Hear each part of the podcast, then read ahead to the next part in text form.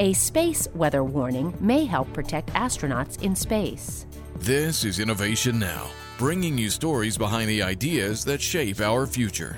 Earth's magnetic field and atmosphere protect us from most space weather, the eruptions of light and fast moving energized particles that come from our dynamic sun. But astronauts in low Earth orbit, like those on the International Space Station, are more exposed to these solar events.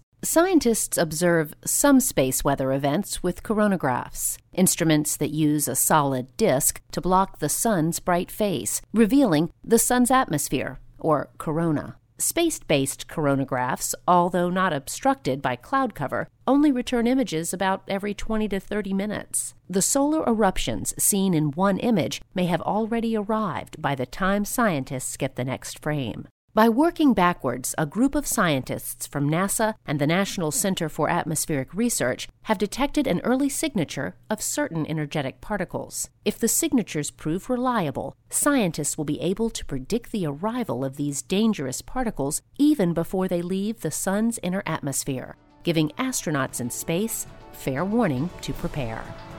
For Innovation Now, I'm Jennifer Pulley. Innovation Now is produced by the National Institute of Aerospace through collaboration with NASA.